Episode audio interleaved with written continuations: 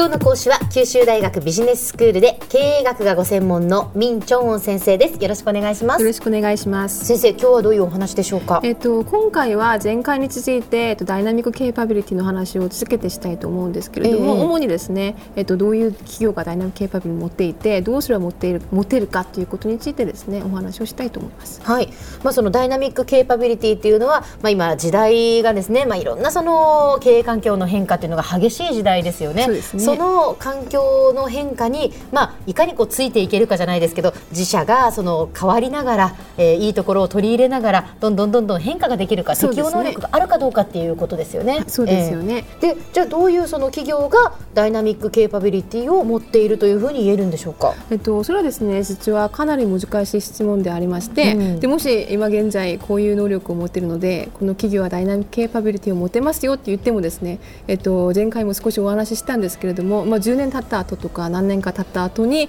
もしそのまんまですね競争力を維持することができなかったら、うん、結局間違ってるんじゃないかっていうふうに言われるかもしれないから、うん、まあ、具体的な企業名を言うのはですね非常に難しいところはまずあります、うん。はい、ただですねここでは、えっと、長期間にわたってですね、まあ、時代によって違うビジネスを、えっと、メインビジネスとしながら、まあ、成功的にですね変化して生き残ってきた企業をですね少し紹介したいと思います、はい、例えば、えっと、デューポンをちょっと考えてみましょう、ね、アメリカのデュポンという会社は一番最初はですね価格正常企業として、うん、1800年代までにはまあ価格正常正常企業としてまあいたんですね。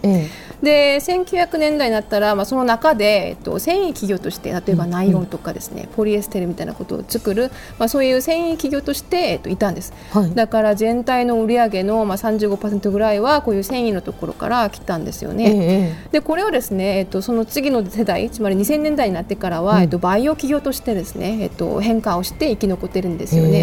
で要はですねそういうナイロンとかポリエステルやめてですね撤退して、まあ、とバイオに関するビジネスからですね全体の売上の大体30%以上をですねバイオのところところからまあ売上を出していると。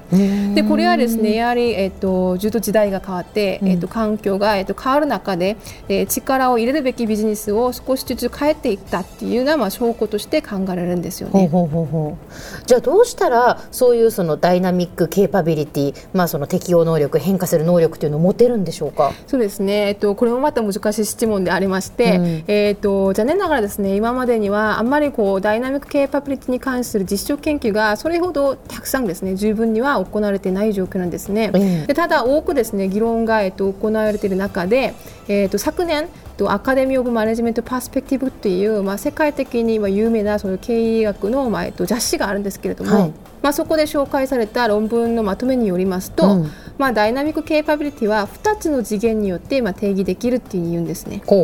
でまず一次ダイナミックケーパビリティっていうのは、えっと、企業間の協力関係提携とかですね、うん、アライアンスというのを、まあ、構築したりあるいは管理する能力が、まあ、その一つであると言います。うんうんでこれはやはりこう外部環境の変化に、えっと、対応するっていう体力のことを言ってるので、ええ、やはり自分の一人、えっと、自社のみの力ではやはり十分ではないですよね、うん、だからまあ他の企業とまあ連帯をしてですね、うん、他の企業との協力を通じて、まあ、自分が持っていないそういう外部の資源に、まあ、素早くアクセスできる能力がまず必要であるっていうことを言ってるんですね、はいはい、だからまあ第一次のダイナミックケーパビリティっていうのは、まあ、企業のネットワーキング能力っていうことになります、え、ちょっと事例を紹介しますと、はい、小浜さんコンビっていう企業って聞いたことあるんでしょうか？コンビですか？何の企業なんですか、えー、機関車のトーマスとか。はいその本日はですねそういう機関車のトーマスをですね、まあえっと、今成長している企業であって、まあ、有名なですねそういうおもちゃの企業なんですよね。おもちゃ企業でトーマスなんかを作ってるところなんですね。で、ね、特にですねそういうまあ汽車とかですね、うんうん、そういう鉄道関係のえっと模型とかあるいはえっとまあえっとおもちゃっていうところにまあ集中してですね成長しているまあ企業であるんですよね。えー、でこの企業の場合はえっともう一つ有名なのが顧客とのネットワークを持てるっていうこととしてもまあ有名なんですよね。要はですねえっと顧客の中でまあ鉄道模型とかですねあるいは記者に興味を持っている顧客をですね、うん、えっと、集めてで彼らともっと非公式的なネットワークを持っていると。だからそういう、えーと、集まりを作るとかですねあるいは大会を開いてあげたりとかですね、うんうんうん、あるいはウェブページをなんか作ってあげたりすることによって、まあ、顧客とのですねネットワークを緊密な関係を持つと。でそこからですねいろいろこう製品のアイディアを得たりしてるんですよね。だからまあそういうニーズに関する対応みたいなそこからなんかアイディアを得るっていう面ではですね非常にこう有効にですねそういうネットワーキングをまあ使っているっていうことなんですよね。うん。うん。はい、でそれだけではなくて、えっと、例えばライバル企業ともまあ協力をしてるっていうんですよね。えっと例えば何か新しい製品を作って、まあ、そのサンプルが作り上げたらば、まあ、お互いですね交換をするとかですね、うん、ある意味では、まあ、自分のアイデアを共有することになるので、えー、危ないんじゃないかっていうふうに考えているかもしれないんですけれども何、うん、かのアイデアを自分の中でこう隠すだけではなくて逆にまあ共有をしてですね、まあ、市場の規模をさらに拡大すると。というような、えっと、戦略を取っているんですね。でこういうことだけではなくて、まあえっと、最近結構グローバル化が進んでいるとか言うんですけれども、まあ、やっぱりこう海外企業ともですねよくこう連帯を通じて、まあ、海外にある資源をですねよりこう早くアクセスするようなことも、まあ、最近は求めているんじゃないかというふうに今考えられます。うん、はいでこれが第一次の、まあ、ダイナミックケーパビリティであって、ええ、第二次のダイナミックケーパビリティっていうのは、えっと、組織の学習システムであるっていうに言われています。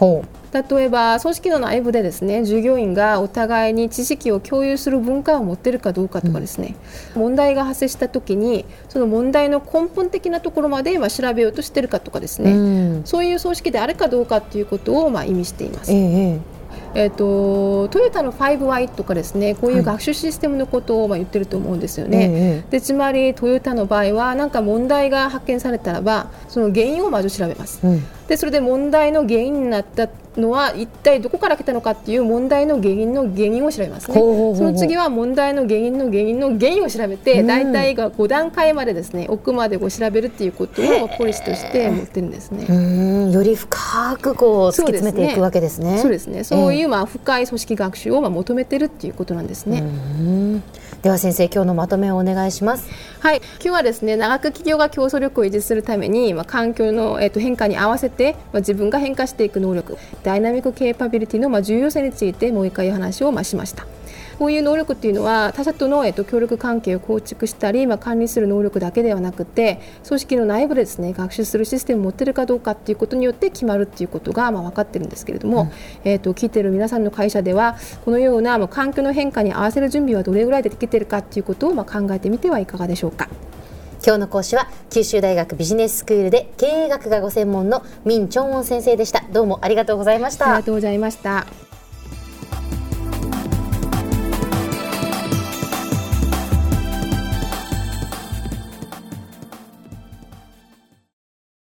ゾクゾクグイグイメラメラつながる。ゾワゾワ。ハラハラ。メキメキ。つながる。ズキズキ。モワモワホカホカつながる。キリキリ。ザワザワ。キュンキュン。ガンガン。ワクワク。ウズウズドキドキ。ルンルン。バクバク。九州人のいろんな気持ちつなげます。九州から輝こう。キラキラつながる。 QTnet